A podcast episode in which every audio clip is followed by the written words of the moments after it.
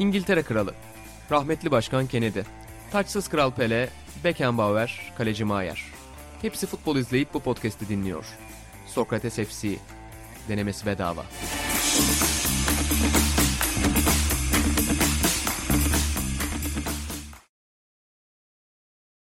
B takımının sunduğu Sokrates FC'den herkese merhabalar. Ben İnan Özdemir, Buğra Balaban ve İlan Özgen'le birlikte Sokrates dergi stüdyolarındayız efendim. Podcastlerimizin kaydedildiği yerde işimizin başında geniş bir masanın etrafında buluşmuş vaziyetteyiz. Bir eksiğimiz var baba. E, Atahan Altınordu bu hafta izin aldı. Ama e, grupta da attığı mesajların ciddiyeti ve tabii ne kadarının mizahi ne kadarının ciddi olduğunu bilmediğimiz bir tonda podcast'e katılmak istedi. Teknesinden katılmak istedi Buğra ve şöyle bir duyum aldım Sencer Yücel'den. Ee, ki vekaleten Atı Lokantası genel yayın yönetmeni bu hafta Sencer. Ee, mikrofon götürmüş Atağın yanında. Yani tekne tatiline kocaman bir bavul götürmüş. Sencer demiş ki tekne tatiline ne ihtiyacın olacak? Yani short, tişört, mayo. Atağın da hayır demiş. Kocaman bir bavul götürmüş size bir mikrofonmuş. Biraz Nasıl bunu bir tutku? şey olunca duygulandım açıkçası. Nasıl bir tutku? Tarifsiz. O zaman önceki yayına katılmayacaktı. Sırasını sevap bura katılacaktı. Yapacak bir şey yok yani. Saşa Boye konuşmak istiyordu o. Evet ona Ee, ayrı bir bölüm istiyordu ama o yüzden. Evet 2-3 kişi de mesaj atmış. Saşa Boye özel bölümü istiyoruz diye. Ne yazık ki bu hafta gerçekleştiremeyeceğiz bu dileğinizi ama Atahan'a iyi tatiller dileyelim. Gelecek hafta Fatih'in belgeselini de onunla birlikte konuşuruz. Daha belgeseli izleyemedik çünkü. Popüler bir iş olduğu için izlemeyebilir ama bakalım. Evet yani Luis Figo'da olan tarife bakalım orada da olacak mı? Yani Tutarlı da bir adamdır. öyle. Sinema tarihine de öyle bakar. Yani popüler bir yönetmeni izlemez Figo belgeselini diye bir de izlemek için bir sebebim yoktu. O yüzden gelecek hafta Atahan'a Fatih'in belgeselini izletiyoruz ve bu, burada değerlendiriyoruz. Yani Godard'ın eşiyle o intiharı bile Atan'ı çok ilgilendirmemiştir herhalde. Popüler bir yönetmen. Aynen. Godard'ı da Atahan şey yapar. E, şov bunlar falan der yani. Evet her şeyden önce ben de sözü güzel getirdiniz. Ya burada Godard'dan herhalde bahsetmek. Bu hafta futbol çok konuşulmaz gibi geliyor bana inan. Bu Bilmiyorum ne hafta dersin. evet. Kara, kara bir gündemimiz var. Sadece sinemanın değil hayatın da öldüğü bir hafta oldu. Siz biraz Godard'dan girişte bahsedin bence. Estağfurullah inan daha iyi bilir. Benim çok Fransız sineması bilgim yoktur. Yani. Yani Jean-Luc Godard e, tabii şey de çok acayip. Ablamlarla geçen onu konuşuyorduk grupta. Yani benim babaannem bayağı bir sene önce öldü. 1915 doğumlu. Şimdi babaannemle Godard arasında 15 sene olduğunu düşünmek insana çok garip geliyor. Çünkü yani çok kısaca ben kendimden tarafta söyleyeceğim. E, sinemayı falan da geçiyorum. Benim hayatta insan olarak en böyle kendime örnek aldığım insanlardan biri. Şey olarak söylemiyorum. Bir şey üretme üretmeme de değil. Ben hep ruhu genç kalan insanlara çok önem veririm. Yani kendine hep yeni buluşlar bulan, yeni yollar arayan, işte eski mirasının üzerine yatmayan insanları çok severim. Godard da bence onun sinema tarihindeki en büyük simgelerinden biri. Yani İki sene öncesine kadar sürekli çalışıyordu. Hatta bir sene öncesine kadar çalışıyordu. Çalışmayınca Instagram Live'da buluyorsun. Başka bir yere gidiyor röportaj veriyor. Sinemanın ölümünü konuşuyor. Videonun icadını konuşuyor. Ve 60'tan bugüne öyle bir yekün var ki karşımızda. Akıl almaz bir şey. Dediğim gibi kişisel olarak ruhunun hep genç kalması beni çok önemsedi. Bir de ben şunu çok seviyorum. Şimdi Godard'ın bir sürü büyük filmi var. İşte Serseri Aşıkları, Möprisi. Çok büyük. Yani 60'larda izlediği zaten birçok insan 60'lardaki filmlerine bakabilir ve sinemada nasıl o kuralları dağıttığını, kuralları bozduğunu görebilir. Ya da yeni dalganın mirası. Ama benim en sevdiğim şeylerinden biri şu abi. Mesela onun bir sinema tarihi belgeseli var. Sinema tarihi belgeselinde dünyanın en saçma sapan sinema tarihi belgeselini yapıyor. Duruyor mesela eski bir filmden görüntü koyuyor. Sonra eski bir yönetmenin adını bağırarak okuyor. Sonra eski bir filmin adını okuyor. Sonra bir alıntı koyuyor. Sonra bir görüntü gösteriyor. Bence bir şeylerle ilgilenmenin, bir şeylerle bağ kurmaların, bir şeyin böyle sevdiğin bir şeyi söküp tekrar dikmenin en güzel örneklerinden biri. Onu izlerken insan bir şeyi görüyor böyle. Hani bir kitabın nasıl altını çizdiğini, bir müziği dinlerken nasıl heyecanlandığını, bir tenis maçını ki tenis çok sever. Bir tenis maçını izlerken nasıl tekniğinden etkilendiğini görüyor. O yüzden ben sinemasından önce dilerim 90 yaşıma geldiğimde de Godard gibi böyle hayata bakabilirim yani heyecanlanabilirim işte Franz Wagner'in bir üçlüğünden Doncic'in elenmesinden ki çok severim kendisini. Hani bunlardan 50 sene sonra da dilerim bir heyecan katabilirim kendine bir şeyler çıkartabilirim. E, o açıdan Jean-Luc Godard'a saygılarımızı sunalım. Toprağı bol olsun. Biz de takipçisi olacağız. İnan Evet. 90 yaşına geldiğinde dinleyicilerimizle beraber bakacağız bakalım. Keyif almaya devam edelim. devam ederiz bu yola. Aynen. Benim de hayatıma ilginç bir şekilde girmiştir kendisi. Jefferson Airplane'in House at the Punale Corners adlı manyak bir şarkısı vardır. En sevdiğim şarkısıdır. Onun klibini Ee, çektiğini öğrendiğimde kendisiyle tanışmıştım 2000'li yılların başında. Yani klip ayrı güzeldir. Orada kafasını çıkaran kızıl saçlı bir abla vardır. O ayrı güzeldir. ee, ilginç bir yani. ilk orada tanışmıştım. O zaman kız arkadaşım söylemişti. İşte yönetmenin kim olduğunu öyle girmiştim ama inan kadar hakim değilimdir filmlerine ve sinema tarafına tabii ki. Bir de o- İtalyanlar kadar ya da. Bir de baba şeyi çok güzel ya. Ben onu mesela spor yazılarında da hep önemserim. Hayatta da önemserim. Ya ben en çok kurguya önem veriyorum. Yazıda da önem veriyorum. Videoda da, şunda da, bunda da. Onun bir sözü var. Bir ödevimin başına koymuştum. Bir film giriş, gelişmiş ve sonuçtan oluşur ama aynı sırayla olmak zorunda değil diye. Ben de hep böyle bakıyorum hayata. Yani girişi, gelişmeyi ve sonucu karşılaştırarak, birbirine işte karıştırarak ne yapabilirsin, ne edebilirsin? Onun en güzel örnekler. O zaman sinemayı değiştiren adamdan Premier Ligi değiştirmeyi niyetlenen bir başkana mı? Nasıl bağlı? Bu arada özür dilerim. Alain. Delon da aynı şekilde öldü değil mi? Alain Delon da İsviçre'deki o intihar e, modelini geliştiren tıp merkezinde ölmüştü. İlginç bir şey manyaklık o da. Bir kapsül o. Ben onu okudum. Hmm. Ee, Son karizmatik hareketini yaptı o. Aynen. Kendi kura öyle diyorlar ya kendi kurallarıyla yaşadı, kendi kurallarıyla öldü diye. Evet, ciddi bir sağlık sorunu olmadığını bir yakını da bahsetmiş okumuştum. Ee, Yoruldum demiş. Sık, evet sıkılmış. Ee, Saygıdeğer bir tercih bence. Bu şey bunun olması bence yani bir ülkede birkaç ülkede de olsa bu opsiyonun olması iyi. Yani binadan atlayacağına. Yani rahmetlinin son cümlesi bana birini hatırlattı ama söylemeyeceğim kim oldu. Sıkıldım açıklaması. Teknede mi şu an? Yani Umarım onun kadar uzun yaşar ve umarım onun kadar önemli eserler bırakmaya devam eder. şimdiden bıraktı da bir fırtı çekip sıkıldım be genco deyip İsviçre'ye gidebilir. Yapar mı yapar yani. Son anda vazgeçer ama kapsülü tam dur dur ne yapıyorsunuz? Bir ana anlatayım der kapsülü çalıştıran adam bıkabilir orada. Hadi be kardeşim diye. O gerçekten. Ama sıkıldım tam onun cümlesi. tam yani. öyle ya. Sıkıldım. Sıkıldım genco ya. Sence çok sıkıldım. Biz evine davet olduğumuz o muazzam gecede davetli olduğumuz yaşlanma üzerine bir yani acayip bir muhabbete girdik Buğralar gittikten sonra. Ne konuşuyoruz ne anlıyoruz programına döndü. Orada da acayip yani yaşlanmak üzerine Alain Delon'dan sonra gördüğüm en büyük fobi Atahan'la var. Baba ne konuşuyoruz ne anlıyoruz dedim beni şu an bitirdin ya. o program şu an aklıma geldi. Daha önce konuşmuştuk. Aynen. Bittim ben. Aynalar. Birçok gerçekten- şeyde yardımcı olur yani seviyeye çıkmanız için. Televizyon tarihinin gördüğü en saçma yapımlardan biri ama müthiş bir yapım. Olsun sabah akşam Yararlı. izlerim ya. Kesinlikle, ben Mesela koy Godard diye bir konu baba. Ver ya. Bir saat aynaların önünde konuşsunlar. Çok acayip ya. Çok acayip. Harman evet. Buradan o zaman şöyle bir sözle bağlayayım. Godard'ın çok güzel bir sözü vardı. Zaten sloganvari konuşmayı çok sever. Sinema yalan söyler ama spor yalan söylemez der. Biz İşte de şimdi kadar. yalan söylemeyen bir dünyaya gideceğiz. İtalya Futbol Ligi'ne gideceğiz. Çünkü podcast'imizi çok ilgilendiren bir maç vardı geçen hafta. Biz podcast'ı hafta içi kaydediyoruz bu arada. Ee, tam işte Avrupa Ligi maçlarının olduğu gün kaydediyoruz. Onlar Şampiyonlar Ligi maçlarını görüyoruz, Avrupa Ligi maçlarını görmüyoruz. Ama bizim için bunlar önemli değil. Tabii. Bizim için önemli olan maç Salernitana Juventus maçıydı. Çünkü temsilcimiz 2-0 öne geçti mücadelede.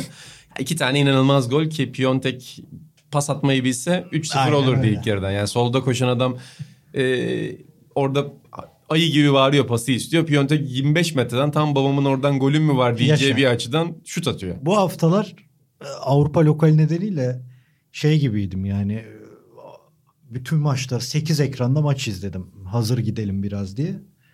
E, Sık sık Kadir abimin kulaklarını çınlattım yani. yani Birçok oyuncu olan oradan kaç defa gol attın isyanı. Baba bu soru sorulmalı ya. Aynen, Beyler siz kesinlikle. nasıl oradan o- yani oradan niye vuruyorsun abi? Nasıl bir düşüncen var? Bak Canon Duygu bunu geçen halı sahada söyledi bana. Orta sahadan daha orta sahaya gelmeden şut attım. Abi dedi ne hayal ediyorsun dedi. ya o top gidecek mesela çatala mı girecek dedi. Yani bu mu yani hayalin? Çok doğru abi çok haklısın dedi. Ama bazen de Bazen de oluyor. karşılaşamayacağımız hayalleri kurmamız lazım. Peki ne diyorsunuz Salernitana Juventus? 2-2 yaptı Juventus. Sonda da inanılmaz bir var pozisyonu. Yani kafa golüyle maçı alıyorlardı. Vardan döndü ortalık birbirine karıştı. Burak sana soruyorum bir şaibe var mı? Dramatik bir son. Yani Güneylilerin gücünü orada gösterdik. Federasyonda da belli ki adamlar mevcut. Şaka bir yana evet yani eksik kamerayla çekiliyormuş. Bunu Twitter'da işte açıklayan bir arkadaştan görmüştüm. Galiba Kalçiyoluk adlı hesaptaki arkadaş açıklamıştı. Üç farklı kamera tipiyle yani kurulumuyla çekiliyormuş maçlar. Burada C paketi deyin tırnak içerisinde olan bir kamera grubuyla çekildiği için o köşe bayrağını alan kamera yokmuş abi. O açı Allah yokmuş. Allah. Evet o sonradan çıkıyor zaten fotoğraflarda. VAR'a gelen iki açı var. Ceza sahası içindeki kalabalığı gösteriyor. Orada Bonucci offside gibi. Ee, bir de işte top ayaktan çıktığı anı alıyor. O, o şeyi görmemişler yani ekrana gelmemiş. Yani yoksa ıskanılabilecek bir şey değil çünkü acayip bir hata ama e, işte tek tam Akdenizli Yani hatasıyla offside değil mi şimdi bunu mu söylemek istiyorsun? Tabii tabii. böyleymiş. Bence buz gibi offside. Bence buz gibi offside. Buz gibi. Buz gibi. buz gibi offside. Hakikaten çok dramatik bir son oldu. Normalde tabii e, vakti zamanda büyüklerin lehine çalışan sistemi bu sefer ironik şekilde Onu soracaktım Diğerlerini- abi. Sistem niye bizim gibi küçük bir takımı destekliyor? Biz derken bir daha hatırlatalım. Salernitana Sokrates FC takımıdır. Neden? Ya şöyle bizi desteklemiyor. Bu biraz tesadüf ama şeyi çıkarıyorlar çok. Var geldiğinden beri en çok işte aleyhine karar verilen takım Juventus'muş. Bu aslında şeyi anlatıyor yani yıllardır hani vardan önce onların lehine çalışan bir hakem doğal çünkü yani büyük takıma bir e, yaranma şeyi oluyor hakemlerin maalesef atmosferden, yıldızlardan etkilenme. E, biraz aslında o işin ne kadar dengeye gelmeye başladığını gösteriyor. Bence o iyi bir şey yani var tarafında ama saçmalıktı tabii yani bu, bu haftaki örnek e, savunulacak gibi değil. Baba sen ne diyorsun? Sen ben çünkü buz gibi offside demenizi beklerdim. Siz burada doğru objektifsiniz. Programımızda da söyledik doğruları. Offside diyorsun sen. Şey offside değil. Değil diyorsun. değil canım. Ya zaten ben şeyi de anlamadım. Kalecinin etki alanını ne kadar etkiliyor. Baba Onu da o da anlamadım. saçmalık. He yani. Hani hepsini geçtim. Açıları açıları. Yani Top zaten kaleye gidiyor. Yani Bonucci orada olsa da olmasa da. zaten kalecinin kör noktasında Tabii, bulmuş tabii. artık. Hani önünde olur bir şey olur. Neyse.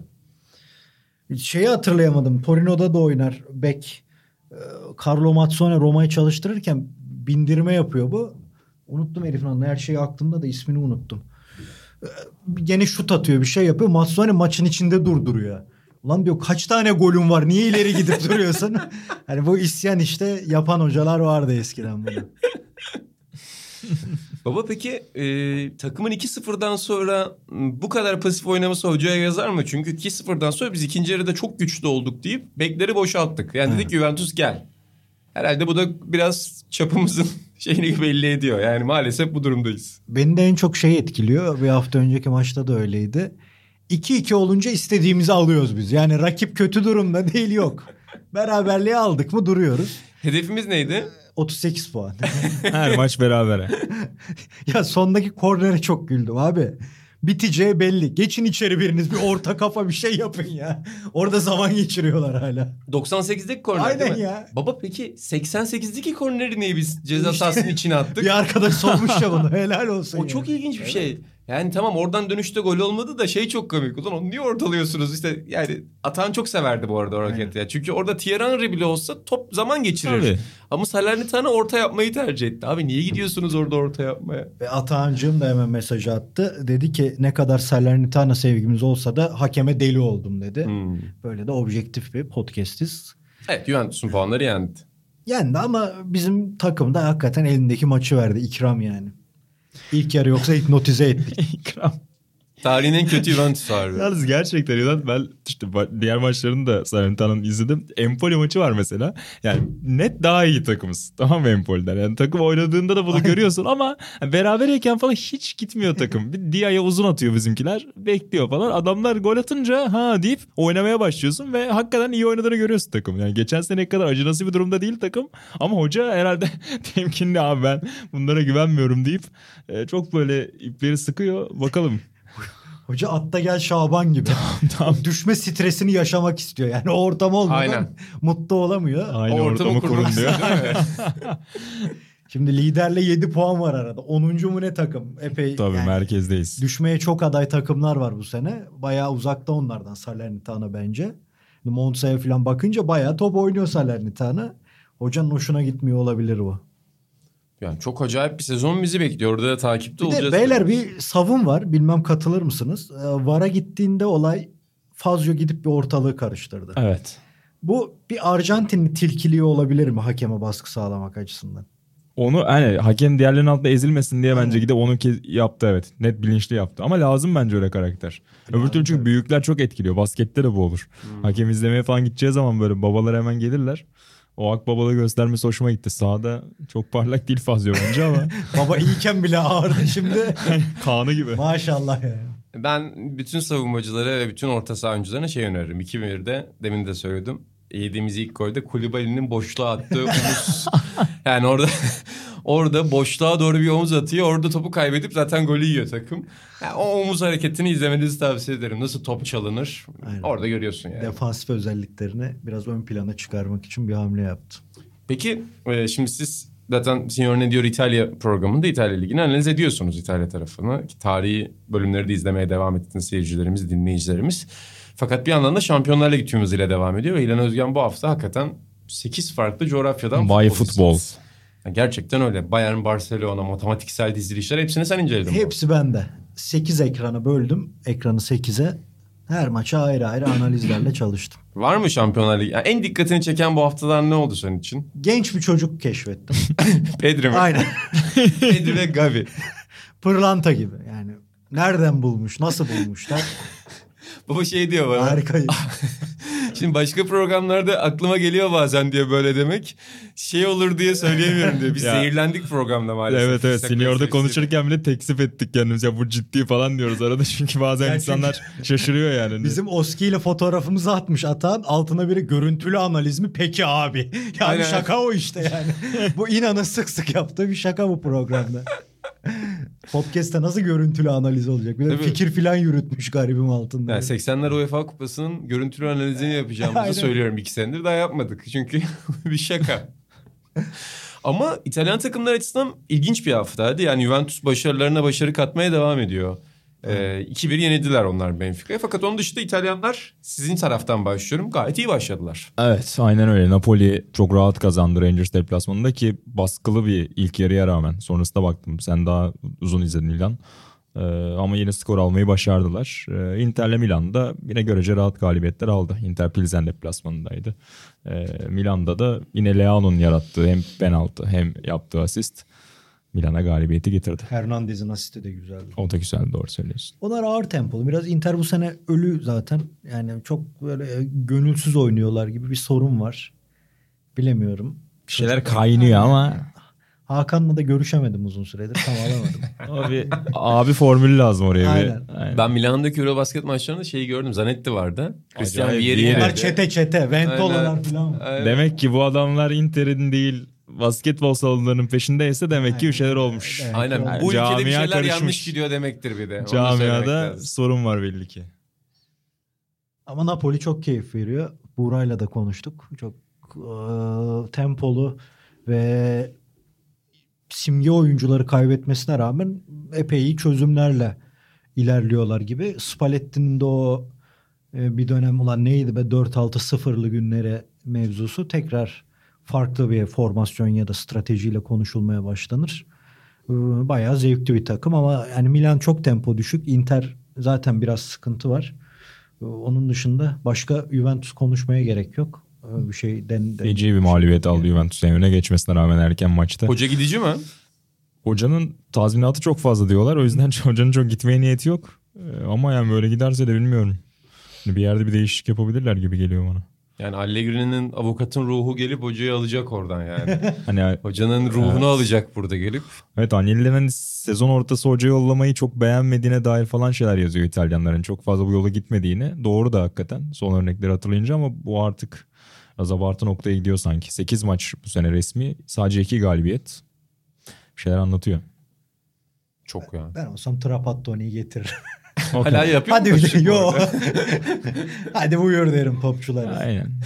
Baba ya inanılmaz olur. Trapp'ın kaçıncı dönemi olur Juventus'ta? 3 mü olur? Aynen. 3 olur değil mi? Üçüncü trap dönemi. En, en acayibi de bu olur yalnız. Aynen. Kadroya gelirse. İlk haftada böyle Ay. bir idman yapmadık. Aynen. Ve hoca acayip metodlar getirdi. Hocanın metodları neydi baba? Var mı hocanın bir metodu? Kazanmak. Sadece kazanmak. Yani Evet, bir hocanın matematiği yok değil mi? Trap takımlarına işte 3-6-2 oynatır falan. Öyle olmalı. Ama Baba dediği gibi zaten haftanın hani isim olarak da en büyük maçı Bayern Barcelona'ydı. Skor Bayern'i gösterdi ama sanki Barcelona o hani son 2-3 yıldır da çok böyle oynadığınca hiç o seviyede değil gibi gördüğümüz Barcelona'nın aslında geçen yılla beraber son bir 7-8 ayda nasıl bir toparlanma içine girdiğini gösterdi bana. Bir de hani geçen yazı bu kadar kara bulutlarla finansal olarak geçirmişken hem kadroyu ciddi bir derinlikle desteklediler hem de sahadaki oyun da Xavi'nin vaat ettiklerini yavaş yavaş gösteriyor bence. Kesinlikle Buğra'cığım. Ben biraz Union Berlin takip edeceğiz dedik ya bir yandan Betis dedik. O, o tarafta yani ligleri izlemeye çalıştım. Ee, Bayern Münih'i daha sık izledim Union Berlin'de yola çıkıp. Mesela Stuttgart maçında da Berlin maçında da ya dedim ki ya Lewandowski olsa herhalde bunu Avrupa lokalinde söyledim. Ya bunlar geçerdi iki maçı da. Çünkü orada bir bitiricilik sıkıntısı var ve hep Bayern Münih'i santrforlarıyla konuşmaya alışığız. Ama yani işin öyle olmadığını yani ters de olabileceğini senaryonu bu maçta gördük. Hiç beklemediğim goller kaçırdı Lewandowski. Hani duygusal Çok bir durumu ya. var mıdır Çok yok mudur bilemem. Ama çok ilginçti cidden. Yani hiç beklemeyeceğimiz şeyler. Onların biri gol olsa çok farklı senaryolar olabilirdi. E bir de tabii Barcelona çok iyi yolda bence de. Katılıyorum.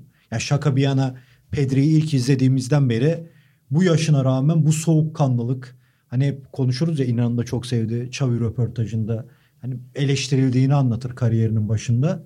Yani Pedri'nin bu yaşındayken ne Xavi ne Iniesta bu kadar vay be dedirttiriyordu. Çok özel bir oyuncu olacağı çok belli bir sıkıntı yaşamazsa. Ama onun yanında yani bütün yani kanatlardan verim alabiliyor. Defans kurgusu yerinde yüksek oyunu oynayabiliyorlar. Yani Bayern Münih'i 45 dakika boğmak. Yani Bayern Münih de bence biraz gerilemiş ama gene de büyük iş. Ama işte o erken yediğin goller, arka arkaya yediğin gollere verdiğin cevaplar zaten büyük takım ya da iyi takım olmanı e, sınırını çekiyor. Oralarda gidecekleri yol var ama daha önce yani özellikle Şampiyonlar Ligi'ni izliyorduk. La Liga için bir şey demem doğru olmaz. Ama yani Barcelona'yı çabuk dağılan bir takıma dönüştüğünü hissediyorduk artık. O yönden biraz daha kültürü, seninle geçen konuştuğumuz işte yapısı, kimyası, stratejisi belli bir kimliği olan bir takıma tekrar dönüşüyor gibi. Yani İspanyolları zaten bu basket takımında gördükten sonra ben bunların artık spor kültürünün hakikaten olduğunu düşünüyorum. Baba böyle bir şey olamaz ya. Bak Artık ben oldu o iş ya. ya böyle böyle bir şey olamaz. Bu tekrarı imkansız bir şey ya. Ya 25 sene nasıl olabilir? Yani hatta 90'ların ortasına at. 30 sene olsun ya. 30 sene bir ülke nasıl sürekli bir şekilde kendini elemenin ve kazanmayı farklı bir şekilde kazanmanın yolunu bulur. Akıl almaz bir şey ya. Hakikaten muazzam. Yani hiçbir zaman ne basketbolda ne futbolda bu kültüre yakın oldum ama yani İtalyan futbolunun önünde saygıyla eğiliyorsam burada artı iki artı üç eğilmem lazım herhalde. Hakikaten büyük Bir iş. de bakıyorsun yani hakikaten Eurobasket'in yakın tarihine bakıyorsun. İspanya bayraksız bir yere geçmen imkansız. Her yerde. İspanya bayrağı var. Aradaki istisnalar dışı. Böyle Dünya Kupası'nda öyle baskette. Futbolda öyle. Avrupa futbolda öyle. Bisiklete bakıyorsun 90'lardan itibaren defalarca büyük turcu çıkardılar. Şimdi iki tane yine çok genç çocuk çıkardılar. Onlar da mesela işte Valverde bırakıyor. Contador zaten bırakmıştı. Yerine şimdi iki tane müthiş büyük İspanyol bisikletçi gelecek ve para yok bu ülkede. Yarışların iptal edildiği bir ülke. Kulüplerin çoğu sıkıntı yaşıyor ama para yok. Bir şekilde ya NBA oyuncu yolluyorlar. Dünya futbolunu domine ediyorlar. Benim artık aklım almıyor. Teniste tarihin en iyisi diyebileceğim biri var. Onun yavaş yavaş çekilirken sahiden onların seviyesine çıkar mı diye yeni biri geliyor Evet, bak Alcaraz. Alcaraz'ı unuttum. kazanarak bu Yani yeni işte. yeni büyük şampiyon o da yani. Aynen öyle. Ki birçok spora bunu yayabiliriz yani. Çok fazla sporda var da biz hani daha majörleri konuştuk. Muazzam bir kültür oturdu hakikaten. Çok acayip ya. Üç tarafı denizlerle çevrili ülkede yüzücü var mı? Buyur. var mı ya? Ya kesin vardır baba. vardır. Kesin vardır Ama şaka şaka bu. Altını çiziyor. Şaka yapıyoruz. Ama e, yani sen basket deyince dedim. Çeviye döneyim tekrardan. Birazdan belki yine bu İspanyollara devam ederiz ama güzel konu çünkü şey sözü vermişti. Yani bir sene sonra bu takımı belli bir seviyeye getireceğiz. Yani Bayern Münih gibi oynayacağız demişti ama Bayern Münih seviyesine yakın oynayacağız demişti. Yani o belki hiçbir şekilde Şampiyonlar Ligi'nde başarılı olamasalar bile dağılmamaları babanın söylediği gibi çok önemli yani. Kesinlikle ya. ya. Ve hani maçı çok kısa sürede dedikleri o gollerle bir ara bir dengeyi kaptırıp verdiler aslında. Yoksa maçın genelini daha iyi oynadığını da öne sürebilirsin Barcelona'nın. O taraflar falan muazzam hakikaten. Ben ligde de izledim. Ee, yani puan kaybettikleri maçta dahi epey baskınlardı. Çok fazla fırsat kaçırdılar. O yüzden de çok iyi gidiyorlar. Yani Real müthiş açtığı için sezonu belki hani Barcelona diye herkes bağırmıyor şu anda. Ama biraz tökezlerse Real Madrid ki genelde Ancelotti takımları lig serüveninde bir yerde onu yaşarlar. Ee, orada Barcelona ipleri eline alabilir ligde de. Bir de şeye de yani ben Nagelsmann'a da çok övmeye niyetli bir insan değilim ama ve hakkını verelim. Maçta da Goretzka'yı soktu oyuna. İki bir de Sané'nin yerine bu sene ben Sané'yi kanatta Buğra da bilir yani çok tercih hatası yaptığını düşünürüm. Hı hı. Ee, şimdi Doruk'la konuştuğumuzda abi bu sene biraz daha böyle kaleyi gösteriyor ona dedi. Ligde de öyle maçları vardı. Inter maçında ben ilk Sané'yi o yeni kullandığı pozisyonda görmüştüm. Zaten Inter'i de paramparça etti. Yani ikinci gol tamamen onun atletizmi. Hmm. Hani yeni dönem NBA oyuncuları var ya delip geçiyor işte hı. Antetokounmpo gibi. Bu da öyle bir şey zaten. Yani o koridoru verirsen muazzam bir atletizm parçaladı gitti zaten. O saniyelik bir e, gaflete düştüğünde mahvediyor. Ama kanatta onu yaptığında son topu nereye atacağını kaleye mi arkadaşına mı biraz tercih hataları. Bu arada o benim en sevdiğim şeylerden biri şudur. Yani kanatta onu gösterip o son Tabii. tercih hatasını yapan oyuncuyu içeri aldığın zaman oyuncudan yararlanmak ki bunu birçok büyük Salah efsanenin kariyerinde bile gördük yani. Salah da öyle. Salah da öyle. Thierry Henry de bir dönem kanat oyuncusuydu Öyle, değil mi? Tabii. Yani tamam sonra forvetlik, santraforluk içinde de kanat oyuncusu gibi oynamaya devam etti. Yani soldan çekip vurdukları zaten ünlü. Ama adam bitirici forvete dönüştü kariyerinin başında. Ki çok fazla öyle oyuncu var. Mesela Fransızların çoğunu öyle yapıyorlar. Yani mesela tam Trezeguet saf bir santrafordu ama Mbappe'yi de kanat gibi de kullanırsın. Tabii, tabii. santrafor gibi de kullanırsın. Tabii yani Salah'la beraber Mane'yi de belli noktalarda kulüp öyle kullanmaya başlamıştı ki Nagelsmann'ın da onu yine e, önde kullanabileceği söyleniyordu sezon içerisinde. Evet çok örnek var öyle doğru. Mesela Salah yine şimdi kanatta oynuyor. Orta saha gibi oynuyor mesela. Ama herif kaleye yakın oluyor. Tabii onun istediği şey geniş alan bulabilmek. Ama herif kaleye yakın olduğunda o santrafor özellikleri çok büyük fark yaratıyor yani. Çok büyük fark yaratıyor cidden. Ee, başka notunuz var mı Şampiyonlar Ligi'nden sevdiğiniz takımlar? Ben yani Kulüp Brugge'e aşık oldum. Ee, hani Kulüp Brugge Kulüp Brugge gibi oynadı ve 4-0'lık çok net bir galibiyet aldı Porto karşısında. Şaka bir yana çok ilginç bir takımmış. Onları ben izlemedim de bir ara denk düşersem izleyeceğim. Belki orada yeni bir sistem vardır baba. Yeni bir sistem Kesinlikle vardır. bir yapılanma kokusu geliyor bana. Hissettim yani. Bir tane dahi gelmiş. altyapı altyapı temeller atılmış belli bu. Bu ikinci galibiyet onun habercisi. Ya City Dortmund tabii güzel maç oldu. Orada yani ben City'yi çok büyük bölümünde maçın aslında beğenmedim. Hani biraz herhalde zamana mı ihtiyaç var bilmiyorum. Yani tabii ki hep top onlarda tabii ki alışığa gelmiş şey devam ediyor ama yani rakip ceza sahasında pozisyon bulma miktarı biraz daha azalmış gibi geliyor bana. Belki sezon başı Haaland'la nasıl oynayacaklarını yeni yeni keşfediyorlar belki. Onunla alakalı olabilir ama yani 60-70 dakika neredeyse çok fazla ciddi pozisyona girmeden geçirdi City ki biraz kaygılandırdı beni. Ama işte e, hacim düşerken verim çok artıyor. Yani bu adamı Abi bir şekilde yani- buluşturduğunda topu atmayı başarıyor yani. Ben Cancelo City'ne de bayıldım bu arada. Yani Evet. o inanılmaz bir yere atıyor topu. İnsanlar çok değer vermemiş ona ama e, Haaland da evet yani o atletizmi gösteriyor acayip bir yere çıkarak. Abi şey çok acayip söylediğin şey. Yani aslında Guardiola futbolundan dönemlerin uzakta olduğunu hissediyorsun takımın. Akmadığını hissediyorsun oyunun ama akmaya da bilir. Evet. Yani biz bunu NBA'de de çok konuşuruz yani. Mesela her zaman bir iyi oyun ezberi vardır ya işte illa 8 pas yapılacak sonra boş köşe üçlü bulunacak. Ama abi ilk topta gelip perdeden çıkıp şut attığında da 3 sayı yazılıyor. 8 pas sonunda da 3 sayı yazılıyor. Tercihtir bu. Herkesin şeması, yolu, stratejisi farklıdır. Fakat şey rahatlığı çok acayip alandım yani. 80 dakika hiçbir şey üretemiyorsun. 2 dakikada 2 tane gol çıkarıyor bir anda. Ligde de öyle. Tek başına çözüyor maçları mesela. Yani ben seviyorum böyle yok forvet oyunun içinde olacakmış bir ton özellik aramaya başladık. Mantıklı baktığında zaten onun için alıyorsun adamı gol atması için. Yani bir şey diyemiyorum. Eleştirecek bir şey de bulamıyorsun. Çok isterim City bu sene Şampiyonlar Ligi'ni kazansın. Ve yani Guardiola'nın 10-15 yıl sonra lan boşa uğraşmışız o kadar falan gibi bir kendi içinde hani düşünmesi çok Gene tatlı olur. bir şey. Ama geçen hoca şey demiş ya gördünüz mü onu? Koçlar abartılıyor. O çok hoşuma Aynen, gitti. Süper olay ya. Tam benim hani diyeceğimiz şey. Ağzına sağlık. Hoca öyle şeyler- Capello da ona sallamış ya zaten. Şey mi dedi? Hocası Cruyff gibi abartılıyor bu da diyor. Katıldığım çok nokta var ama bir noktada yani Capello nokta nokta takımın hocası bile tam X takımı olmuş dendiği bir dünyada bırak Guardiola da biraz abartılsın yani. Şu an bütün hocalar çok abartılıyor şu anda yani. Bu arada- Cruyff'un o kadar övüldüğü dünyada hocalar o kadar övülmüyordu da. Baba bak aklıma ne geldi? Geçen hatta geçen senelerde biz bu konuyu konuşuyorduk da işte bu koçlar abartılıyor Hmm. mu konusunda. Ee, Bill Russell otobiyografisinde bir bölümde şeyi anlatıyor. Bak o zaman bunun tartışılması bana çok acayip geldi. Diyor ki 60'larda Amerikan televizyonculuğunda 60'lar 70'lerde koçlar bir general gibi gösterilmeye başlandı diyor. Çünkü diyor sıradan Amerikan seyircisine biraz hafif burada ırkçılığa da vurgu yapıyor. Sıradan Amerikan seyircisine siyah bir oyuncunun yeteneklerini göstermek yerine beyaz bir adamın zekasını ve oyunu yönetiş biçimini anlatmak çok daha makul geliyordu televizyon yapımcılarına. Ve bizleri piyon konumuna getirip antrenörleri general konumuna getirdiler. NFL bunu başlattı ve her hafta diyor biz maçların tanıtımlarını görüyorduk televizyonda radyoda. Bilmem nenin takımı bilmem neye karşı diyor. İki tane general geliyorlar diyor. Ama sahada biz oynuyorduk diyor. Bu beni en çok rahatsız eden konulardan biridir hayatta diyor ve bunu 60'larda yazmış. 50 sene sonra yine aynı yerdeyiz. 50 sene sonra yine aynı noktadayız. Bir Tosun Sarı çocuk var ya bu adam benim babam orkla yorumluyor. Fevzi Şu an- alttan onu çalmak istedim. Helal olsun Russell babama. Ve yani Haaland konusu dediğiniz gibi çok önemli. Hem kalecide hem forvette bu, bunu biz çok gördük son 15 senede. Yani kalecinin de oyunun içinde olması isteniyor ama bazen kalecilerin kurtarış yetenekleri unutuluyor. Yani forvetin de bu özelliği var işte abi. Sana maçı açıyor yani.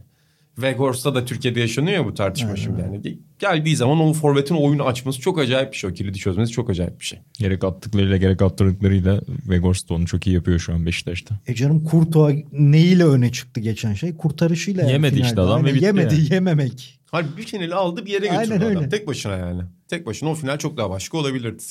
Damağımızda acayip bir tat bıraktı final performansıyla Kurtuğa'da. Ben de Russell'ın yorumu bıraktı. İnan bunu Acayip. anlatmamıştı bana. Evet anlatmamıştım. Şarman ama var. O şu an. tam benlik yorummuş. Aynen. Çok çok ve şeye bağlaması da çok yani. Hem sosyolojik bir altyapı veriyor hem ticari bir altyapı veriyor. Yani bir satılabilir bir özneye dönüşmesi koçların.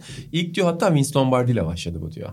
Vince Lombardi üzerinden ki biliriz bugün Tabii, de yani tabii, en tabii, çok tabii. liderlik Tabii üzerinden kitap yazılan adam Vince Lombardi. Şimdi düşününce tamam o koçların önemini kimse yazmıyor. Pep Guardiola kariyeri bitmeden bile dünya tarihinin en ünlü futbol insanlarından biri zaten. Kaç tane var Pep Guardiola gibi ama onun söylediği bir şey bile önemli. Yani sonuçta o koç piyonları yöneten adam gibi gördüğünde oyunculara verdiğin değer tartışılır hale geliyor. Ve aslında sen bu sporu oyuncular için seviyorsun. Koçlarının taktiksel hamleleri için sevmiyorsun en başta. Doğru. Koç demişken bir soru size. Buyurun. Fabrizio Castore. Takip ediyor musunuz hocayı? Senior. Salernitana'yı bugünlere getiren adam. Ya biz bizi bizi Salernitano'yla vuruşturan adam Aynen diyebiliriz. Hakkı Kimdi burada? yenemez. Sen bilmeyenler için bir daha hatırlatabilir misin? Salernitano'yu hani buradan da artık kalamaz denen noktaya getiren hoca e, geçen yıl ligde. O Ama gidip biri Serie A'ya da çıktı. önce de çıkaran hakkını teslim edelim. Ama sonra da geri indirmeye kararlı görünen hocamız. o, İyiydik lan orada. Aynen.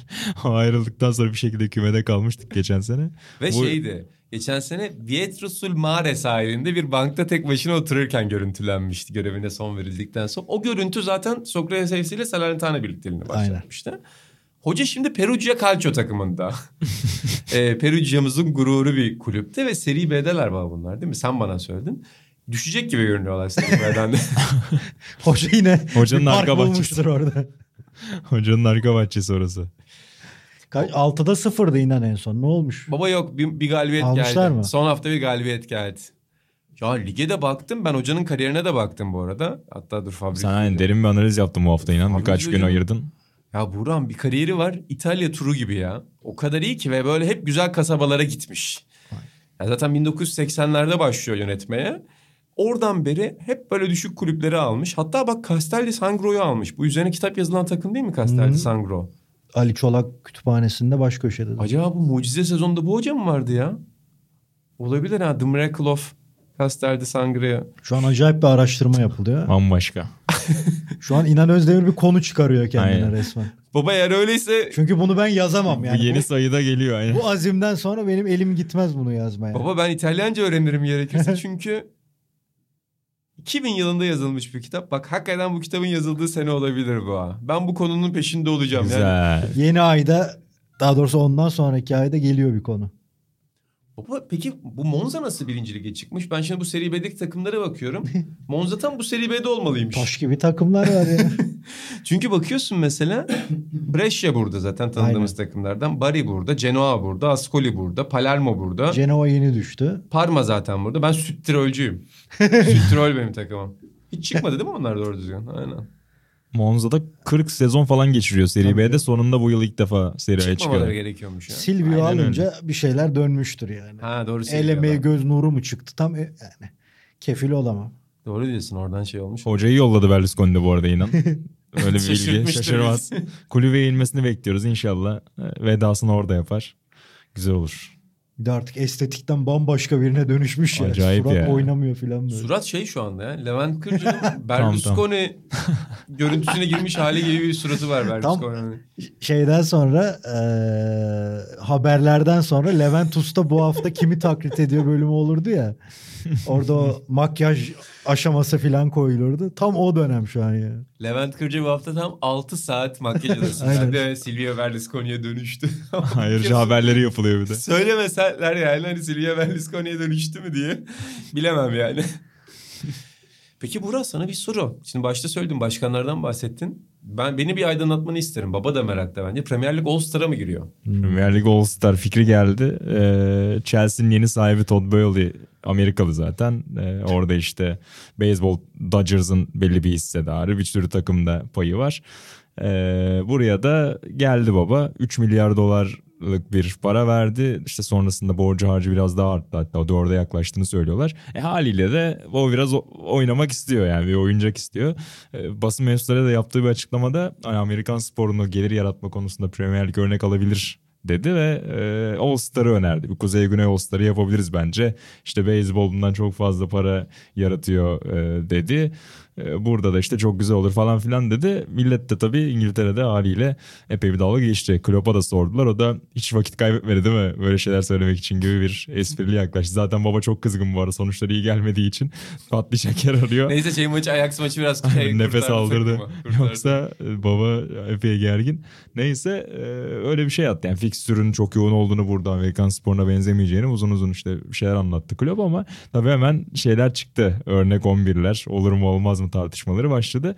E, yani şeyi seviyor. Hocayı da değiştirdi. İşte Tuhel'i yolladı. Graham Potter'ı getirdi. Bir oyuncak durumu var belli ki. Çok fazla futbol tarafında advisor'ı, danışman olmadığını falan da söylemeye başladı İngilizler şimdi biraz araştırınca yavaş yavaş. Tam böyle bir Geliyor, hani başkan geliyor. Deli başkan durumu var. İlginç. Epey de para harcadı. Ya bu yazın en fazla para harcayan takım oldu Chelsea Avrupa futbolunda. İlginç bir noktaya gidiyor o bir- birliktelik bakalım. Ya hoca muhtemelen başkan muhtemelen çok bilmiyor bu işi ama hiç hiç. e, şimdi Graham Potter fena güzel bir seçim olabilir bu arada. Belki hani buradan çok güzel bir seçim çıkabilir. Çünkü riskli bir seçim ama güzel, cesur da bir seçim yani. Potter'ın yükselişi falan da müthiş. Saygı duymak imkansız ama ben isterim ki başkan gelsin böyle bir sürü saçmalık yapsın, renk katsın hayatımıza. O gerçekten çok keyifli olur Tabii. yani. Bir de tam bir değişiklik yani. Biraz hani Rus Amerikan ekolünü de gösteriyor aslında. Yani Abramovich tam tersi. Hiç ortada görünmez, konuşmaz. Hatta yani 10 10-12 yıl röportaj vermemişti mesela gitmeye yakın bir süreçte. Ee, Öyle bir figürden tam tersi böyle her hafta spot ışıklarını isteyen, Tuchel gibi aslında çok başarılı olan.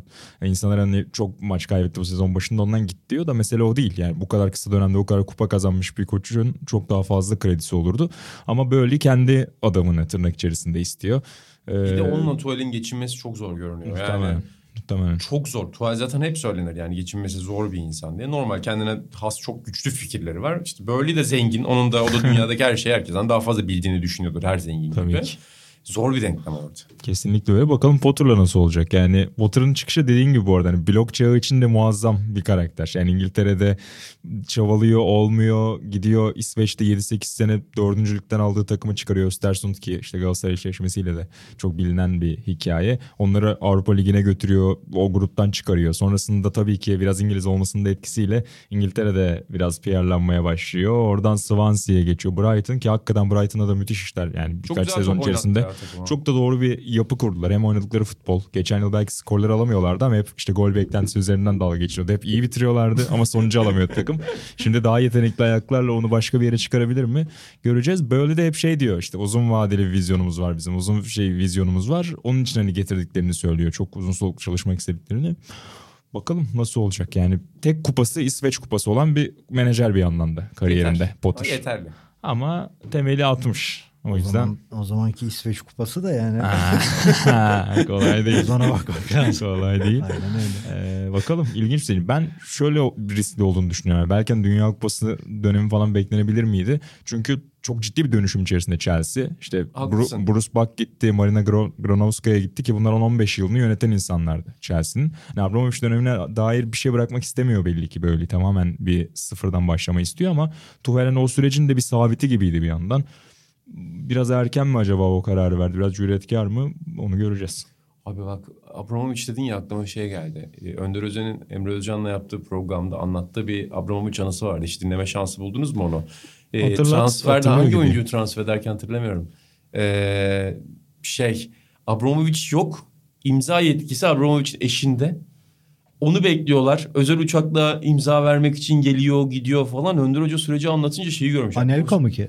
Yok. Koskoca Chelsea'nin Beşiktaş'ta tarafı. Beşiktaş Beşiktaş. sportif direktörken ondan sonra koskoca Chelsea'nin aslında nasıl bir bir yandan da kendi içinde normal Küçük tabii bir gibi. küçük bir böyle bir oligarşi gibi yönetildiğini görmüştüm. Çok ilginç bir hikayeydi o Chelsea hikayesi. Bir yandan da dediğin gibi yani e, ilginç bir hamle Graham Potter. Beklenebilirdi ama demek ki beklenmeyecek noktadaydı o ilişkiler. Zamanlamasının ilginç olduğunu söylüyor İngilizler. Az önce dediğim gibi yani biraz daha geniş zaman olabilir miydi? Çünkü Potter geldi hemen Şampiyonlar Ligi maçına çıktı. Hemen şimdi lig takvimi devam edecek. Hani biraz kraliçenin vefatıyla aslında ertelenden daha bile çabuk olabilirdi. Ee, hani hoca için de biraz zorlu bir başlangıç oluyor diye düşünüyorlar ama geçen yıl mesela Tottenham e, hoca değişikliği sürecinde ilgilenmiş, istemiş. Brighton çok izin vermek istememiş o dönem. Hani o büyüklerin zaten radarında olan bir hocaydı artık ama Chelsea bir anda o adım bakalım nasıl olacak. Ya başarılı olursa tabii farklı bir renk katar ama e, baba senin de çok özel bir çalışman olduğunu biliyorum Graham Potter'a dair. Aynen. E, İsveç dönemi. O İsveç'ten itibaren o süreci ele almaya çalışıyorsun. Ben daha çok İsveç döneminin görüntülü analizlerine çalışırım. Tam bir Potter takımıydı o. takım. Futbol yadan merak edenler ona. Peki Tuchel nereye gidecek ya? Bu adamın adını Tuchel değil oğlum. Juventus'a, Tuchel'dı. yakışır. Tuchel Takıl. Yani Juventus'a yakışır. Ha ilginç bak değil Bir mi? de o gelsin topu versin bakalım.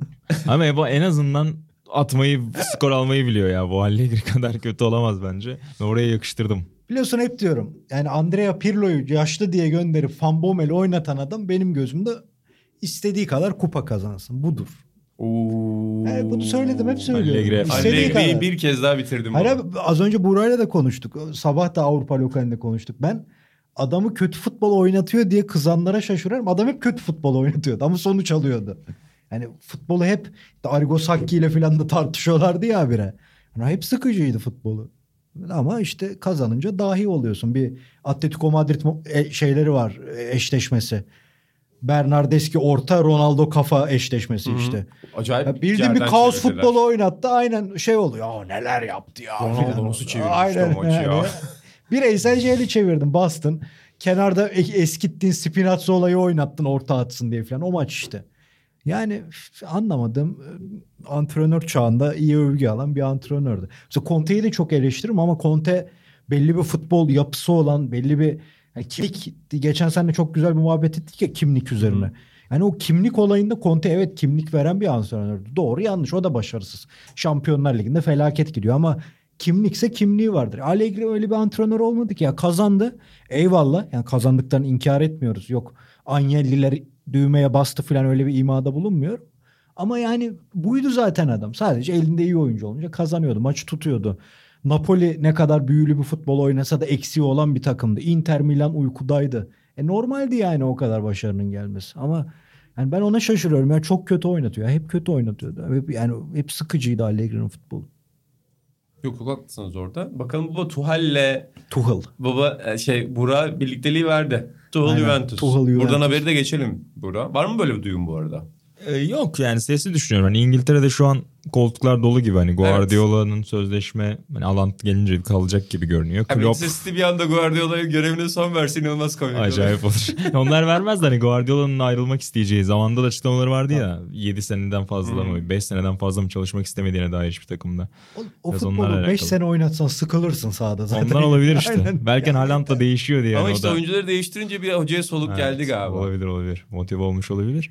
Ee, O yüzden yani orada çok fazla kulüp hani Tottenham'da Conte olmazsa diyeceğim ama o da iyi gidiyor.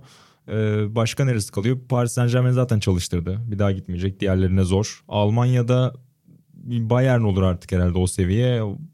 Onlar da gider mi? Hani bunlara bakınca en uygun koltuk gene orası görünüyor bence. Biz Davide Nicola'dan memnunuz. Bize de memnunuz. Şu an bir şikayetimiz yok. Yok Aynen. gelemez. Gelmez. Kusura Ya, bakmasın. az önce saydım mesela Allegri'nin şampiyonlukları. O dönemde böyle takımlar da yok. Aynen. Ligin dibinde Ha. ısıran takım yok. Aynen öyle. Çünkü bunlar şansal büyük ağanın takımları. Yani bunlar maçı kazanamaz belki ama o program gidişinde şansal abi heyecanlandıran futbol oynarlar. Bir de Şansal abi hep şeyi görür ya kulakları çınlasın. Misal e, Salernitana Juventus'ta berabere kaldı. Juventus'un kötü futbolu konuşuluyor. Hocam yalnız Salernitana iyi futbolunu da unutmayalım. Hakkını ver. Hakkını verir illa yani. Biz ondan Vicdan. öğrendik bunu. Vay vicdan. Zaten o sayede Sokrates Sokrates. Yani. Şansal abi olmasa bu programda Kesinlikle. böyle bir dil edinemezdik biz. Ee, o yüzden biz hocamızdan memnunuz. Salernitana Memnunuz, gelmez. memnunuz. Gelmez gelmez. 38 puan. 7'sini aldık. Aynen öyle. Ee, Beyler Avrobasket bir konuşalım mı baba? bir salaklığımı anlatayım. Anlat. Buğra'mla sabah maç izledik. 98 Dünya Kupası çalışmalarına başladık. Ee, akşamki İtalya maçını da konuştuk. Ben de şimdi İtalya maçını öbür gün izleyeceğim ve Avrupa lokali için de Şampiyonlar Ligi 8'i böleceğim ya ekranı. Onun için ya bütün evin yemek işleri falan bende şimdi Özlem ve kayınbabam çocukla ilgilendiği için. Bütün her şeyimi bir gece önceden hallettim. Öbür gün 6'dan itibaren İtalya maçıyla başlayacağım. Milan, Real Madrid, Napoli vuracağım. Yemeğe oturdum. İtalya maçını açtım. Esport'u açtım. Yok. 2'ye geçtim. Yok. Plus'a geçtim. Yok. Tay TV'yi açtım. Yok. dedim ki bu maç yayınlamıyorlar herhalde dedim. Yemeğe oturdum. Buğra'ya da yazdım. Bu maçın yayını niye yok diye. Ben de spordaydım görmedim. Evet. Maçın sonuna doğru ben artık da Milan maçına geçtim. Ee, 7.45 maçıydı. Maçın sonuna doğru Buğra'dan bir mesaj. Maç NTV'de baba. Yani şokta saç spreyiyle şifre çözen arkadaşların biraz durumuna düştüm. Yani çok basitmiş. Biraz daha zapping yapma özelliğim, alışkanlığım olsa NTV'de maçı Baba. görecekmişim. Kesin kaçırmışsın Aynen. baba. 98'de Hodol, İkram maçını kaçırmışız. Hodol Hoca'nın futboluna öyle odaklanmış ki ben izlerken demiştim NTV'de maç akşam diye. Ee, Ama açtan öyle büyülenmiş ki İngiltere'den. 98'i izliyordunuz değil mi? Evet, Ne izliyordunuz? Arjantin, İngiltere, Arjantin. İngiltere. Of. Maç the game. Yani El Juego.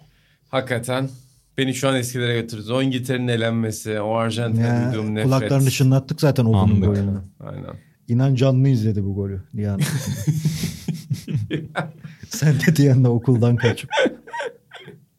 Ama e, Eurobasket de çok keyifli. Fakat bir yandan da e, sana sözü bırakayım Buracığım. Sorum şu olacaktı Eurobasket ile alakalı. İkinize de e, bana sevgili Ege'den de geldi bu soru. E, Doncic ve Slovenya'nın da elenmesiyle beraber. Bu bir tezgah mı? Ha. Üç favori de gitti. Oo. Acaba bu da bir oyun olabilir mi diyor. Amerikalıların işi olabilir mi? Yani Geri gelin yıldızlar babında mı? Aynen öyle. Burada. bir daha da gelmezler. o Slovenya son topta yani ki Polonya maçı hak etti ama o çalınmayan faalden sonra Ya, bir daha da uğraşmaz Slovenya. Felaket ya. Hepsi illallah edip elendi zaten hakemlerden. Polonya'yı izlemedim. Slovenya yıkışını. Şeyi izledim tabii ki. Yunanların yıkılışını 3. periyottan izledim. Sırpları full izledim İtalya. Pozekko'nun delilerini. Ama herhalde en hak etmeden elenen Yunanistan oldu gibi. Yani hak etmeden şöyle. Yani Buray'la da konuştuk. Mesela 3. periyota döndüğü maçın ben de tam orayı izledim zaten. Tam dönüşü. Ya aslında Yunanistan boş top buldu, boş şutlar buldu. Hani diğerleri gibi kitlenip kalmadılar aslında. Mesela Sırbistan bayağı dağıldı İtalya karşısında. Kayboldu Yunanistan. Aynen. Şey Sırbistan kayboldu. Ya Yunanistan aslında doğru tercihleri de buldu. Çok kaçırdılar Evet. ya. Ve Almanya da acayip şut soktu maç boyu. Bireysel Maçın hatalardan. başında yani yüzde 60'da 70'de üçlük atarken dahi Almanya Yunanistan işin içine girdi bir şekilde. Döndü o rüzgarı dağıttı. Ama üçüncü çeyrek özellikle dediğin gibi ya Papa Petru kaçırıyor, Dorsey kaçırıyor, Solukas kaçırıyor. Kalates zaten kimse tutmuyor. Ya dörtte bir, dörtte sıfır, yedide iki baba neye Felaket. atacaksınız yani? Bir de kaç kişi savunabilir bir oyuncuyu içeride? Hani biriniz atın bari. Zaten size yine gelmeyecek kimse. Yani o üçü atsa da işte Kalates, Sulukas kimse savunmuyor. Ama en azından savunmacı da şey fikri oluyor. Ya Sulukas bu şutu atabilir. Ya işte Papa Nikolaou bu şutu atabilir. Ben yine de dikkat edeyim. Onu verdiği zaman Yanis alan bulacak zaten. Tabii canım. Can Rondo oldu hepsi yani. Gerçekten öyle oldular. Bırak atsın. Hakikaten Rondo gibi savunuldular. O açıdan çok sürpriz bir turnuva oluyor. Çok güzel bir turnuva oluyor bu arada. Ama tabii FIBA şeyi isterdi yine de. En azından bir Tabii, ya da tabii. ikisinin yarı finale kalmasını isterdi. Ee, biz tabii program yayınlandığında final de belli olmuş olur. Hani Evet, seyircilerimiz biz onu yarı final. O yüzden resmi bizim yapacağımız, e, söyleyeceğimiz şeyler, yorumlar eskimiş olacak ama bazı takımlar çok keyif verdi cidden. Yani Finlandiya'yı izlemek çok büyük bir keyif verdi bana. Lori Markkanen değil sadece Lori Markkanen etrafındakileri izlemek. Almanya'yı izlemek inanılmaz bir keyif verdi bana. Müthiş Çünkü takım. daha önce bunu Türkiye üzerinden de konuşmuştuk. Ben gerçekten milli takımların bir şahsiyeti olduğunda hayranlıkla izliyorum onu. Yani bir milli takıma bir hücum ve savunma kimliği yapabilmek müthiş bir durum. İspanyollardan da aynı şekilde çok etkileniyorum o açıdan. Öyle koçları ve öyle takımları hepsinden daha fazla seviyorum. 2017 yılında Almanya İspanya'ya yenildiğinde bir toplantı yapıldı Almanya. Almanya'nın bütün hikayeleri böyle başlıyor. Das Reboot. Ama Ralph gün televizyon programında Blizzard'da öyle bir yazı vardı ya müthiş bir yazıdır. Kardeşim. 99 kışı Ralph Rangnick televizyon programında ve çok sinirli. Ekrana işte sopayı gösteriyor ve diyor ki şuraya gideceksiniz falan. İşte Almanya'nın taktik devrimi o gece başladı. Bizde de o dönem Ali Sami Alkış abimiz sinirleniyordu ama işe yaramadı. Geri Yazısını yazan olmadı Aynen, evet. Rannik de şu an Avusturya'yı sıfırdan Aynen. başlatıyor. Gelecek Ekim. Hapel'den sonraki en büyük hamle. Yerine hoca bırakmasın da gene giderken. Peki İspanyollar tezgah mı? Her sporda konuştuk. Tezgah mı baba İspanyollar? Vallahi- Nasıl olabilir böyle bir şey? Bir de Rudy ile coştular. Rudy benim takık olduğum bir adamdır. Portland döneminden. Normal sezonu oynar oynar playoff'a gelirsin cinnet geçirtirdi adama. Ee, yani ilginç. Çok büyük saygı hak ediyor ya. Tam yani öyle oyuncular hani futboldan da verebilir işte Galatasaray için Melo olabilir, Fenerbahçe için Lugano olabilir. Yani böyle karakterler olur. Yani o takımda değilsen, o takımın destekçisi değilsen illet edersin. Ama o takımı da acayip bir seviyeye çıkarır. Rudy de öyle yani. Kariyeri boyunca öyleydi. Herkes Ben özellikle. seviyordum. Beni çileden çıkardı. Seninki biraz farklı bir örnek ama Avrupa'da özellikle bahsedeyim. Yani Türk Doğru takımlarını diyorsun. falan da insanlar böyle hep nefret eder tabii ki Rudy. Bir şekilde gelir ona hücum faali aldırır, dir- dirsek atar şunu yapar. Ama hala herif 37 yaşında kendini sağa sola atması falan çok büyük iş abi. Yani bizim böyle burnumuzdan kıl aldırmamaya alıştığımız yıldız Hmm. denkleminde adamın 37 yaşında hala sağa sola atlıyor olması, kameraya fırlatıyor olması kendini bir şeylerini de anlatıyor yani. Çok başka bir rekabetçilik ya. Yani Çok, bizim çok. hiç çıkamayacağımız bir rekabetçilik o. Çok başka bir kafa. Yani ben neyi yapabiliyorum? Ben yıldızım demiyor. Ben neyi yapabiliyorum? Onu yapmaya daha iyi devam edebilirim diyor. Bütün sporlara örnek olması gereken bir Kesinlikle sporcu. Yani öyle. belki Virtus Sokrates yapıyoruz iki haftadır ama bunu bence futbola da uyarlayabiliriz. Tabii, tabii. Yani Rudy Fernandez gibi oyuncuların olduğu zaman kazanıyorsun abi. Yani kazanmak öyle para kazanmak ya da şöhret kazanmakla alakalı bir şey değil. Yani şunu düşünebiliyor musunuz? Yani 2008'de Kobe Bryant sahada, Jason Kidd sahada Rudy Fernandez o finali de alıyordu. Yani olimpiyat şampiyonu yapıyordu. 15 o sene olmuş. Yani 2008'de Kobe Bryant'ın sahada olduğu, Jason Kidd'in sahada olduğu bir maçı kazanacak bir adam. Star performans. inanılmaz bir maç oynadı. Yani YouTube'dan da seyircilerimiz tekrar tekrar bakabilir. İnanılmaz bir maç oynadı. Rubio da öyleydi. O da çok iyiydi. Geliyor burada da maç kazandırıyor abi. Ya bu rekabet ben İspanyolcuları, İspanyol sporlarını hiç sevmem. Takımlarını, sporcuların hiçbirini sevmem. Hiçbirini de desteklemedim. O maçları da desteklemedim. Ben Finlandiya'yı tutuyordum. Ama şeyi görüyorsun ya. Bizim Eurobasket gününde de söyledim. Yani iki, ilk yarı bitecek. Fark 15. Ya Juancho Hernan Gomez orada üçlüyü atıyor. O kriz anında. Sonra bir top kapıyorlar. Bir hücum ribandı alıyorlar. Ya sen şey sanıyorsun böyle ya ben bu maçı alacağım galiba sanarken farkı bir anda 9'a indiriyor. Soyunma odasına gidiyor. Dönüyor ve bitiriyor. Hiç kaygı yok, şüphe yok. Rahat Yani rahat, Biz sakin olsak sakin. orada o 15 sayıda deriz ki ya devreye gidelim Ergin Hoca bize bir şeyler anlatır bir kızar ya da başka işte atıyorum Şenol Hoca Fatih Hoca bize bir şey der. Bizim zihnimiz öyle ya biz kaybederken asla bir şey yapamayız. Yani kaybederken dağılırız. Abi adam en kaybettiği anda bile rekabetçi kalabiliyor. Bence rekabetçiliğin işte genlerden gelen böyle bir tarafı var. Yani muhtemelen o çocuk 15 yaşında da öyle yetiştirildi Rudy Fernandez. O rekabetçiliğe biz sahip olamıyoruz. Mesela ben de yapamazdım ona. Ben 15 sayıyken muhtemelen karalar bağlardım ama Rudy yapıyor, Juancho yapıyor. Başka bir insan grubu bunlar demek ki. Başka bir spor kültürünün ürünü. İşte böyle. Son o zaman basketboldaki yaşlı duayen anımı da anlatayım size. Geçen kahramana gittiğim gece Adam Sandler'ın Hustle filmini kahraman açalım mı dedi. Açalım dedim. Filmi izliyoruz. Ulan bozuntuya da vermek istemiyorum. Diyorum ki kendi kendime. Ulan diyorum çocuk ama Hernan Gomez'lerden o şeye benziyor be diyorum. Ama diyorum bu canavar gibi de fundamental falan muazzam. en sonunda kahraman dedi. Bunun birader de fena değil deyince ulan nihayet dedim 40 dakika sonunda. Yani devamlı duayen gibi izledim. Ulan canavar nereden bulmuşlar bu aktörü niye ya? bulamıyoruz öyle. Ulan boyu da uzun. Hernan Gomez'e de benziyor. Meğer oymuş cidden. Yani- Çok iyi bir soru. Aynen bu arada, bakmadık. tavsiye. Künyeye bakıp izlemedik filmi. bir ton da basketbolcu oynamış be filan diyorum ama onunla oynayacağı Yani fena da oynamamış ama oyunculuk olarak. iyi baba evet ya. abi oradan yani. Aynen. Amerikalılar yeni birini çıkıyor. Anthony Edwards da öyle orada. Biz o streetball sahnesinde falan bayağı iyi oynamış. Doğru, Hiç yapmacık durmuyor. Ama yani öyle dedim. 40 dakika olan dedim. Ama benziyor iyi be Hernan Gomez'e dedim. Çok be. iyi izlemişsin yani. Ee, izlemeyenler varsa seyircilerimize de tavsiye Evet, etmiş çok olalım. eğlenceliymiş evet. Bence de. Zaten Adam Sandler şey diyorlar rüyasını yaşıyor. Aynen. Basketbol yıldızlarıyla takılıyor. Sokak basketbolunu da çok seviyordum. O, Evet, evet. oynuyor. Parası var stüdyoyu ikna ediyor. NBA yıldızlarıyla takılıyor. Güzel işler çıkartıyor. Yani daha güzel olmaz bundan yani. Uncut James'in oyuncu olarak da müthişti yani. Uncut James çok, Çok iyi filmdi. filmdi. Evet. Ee, Şey Riziko muydu? Sor, cevap olarak soruyu sorduğun soru. hmm, Yani Sokrates dergi yazı işleri müdür. İnan Özdemir kimdir? Böyle bir yarışma vardı. Vardı da Riziko'ydu. adı Riziko muydu hatırlamıyorum. Yanlış hatırlıyorsam özür- olabilir. Biz kahramanla bir izliyorduk. İşte sinema kutusu açıldı. Bir abi 6 tur 6 tur boyunca Adam Sandler kimdir dedi. Onun için Adam Sandler'ı görünce hep o abi aklıma geliyor. 6 turda da ona geldi sıra ve Adam Sandler kimdir dedi. Ya, hepsi de yanlıştı. Adam Sandler değildi cevap. Hani Evet, Adam. Sandler benim için o demek aynen. O zaman baba böyle tamamlıyoruz programımızı. Ulan nereden bulmuşlar o yani- canavar gibi oyuncu. Çok duayen bir anıyla bitirdin ki sinemayla başlamıştık. Jean-Luc Godard'la başladık. Bo Cruz'la bitirdik. Adam Sandler'la bitirdik. Buradan herkese selam edelim. Atağına da selam edelim. Sıkıldım. Neydi? Mu? Sıkıldım yetti artık demişti. Ee, Atağına ve Jean-Luc Godard'a selamlarımızla B takımının sunduğu bir Sokrates FC'nin sonuna geldik. Ee, Buğram sayesinde başta anmıştık. Ben sonda anacaktım ama Buğram sağ olsun Godard babayı da başta anmış olduk. O da bize hayatın ve e, sanatın nasıl yaşanabileceğini, nasıl risk alınabileceğini gösterdiği için çok teşekkürler. O zaman Virtus Sokrates'in ve Sokrates FC'nin sonuna geldik baba ve Buğra. Ee, Bey takımının sunduğu programımızda bir bölümde daha çok farklı konulara girdik. Yani Buğra'm sağ olsun başta Jean-Luc Godard'ı andık. Hatanı andık. İki aynı figür.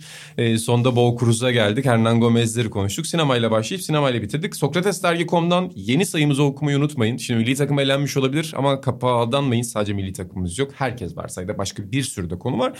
Kaldı ki milli takım konularını da tekrar okuyup gözden geçirebilirsiniz. Sokrates ayrıca eski sayılarımız da indirimde şu anda. Ee, garaj sayı var. Orada indirim kodumuzu Sokrates Twitter hesabından alıp eski sayılarımızın hepsini alabilirsiniz. Yani çok ucuza arşivinizi tamamlama şansınız var diyelim. Ee, tekrar bütün bu programda andığımız büyük isimlere saygıyla yeni bölümlerde görüşmek üzere. Diyelim hoşçakalın. Hoşçakalın.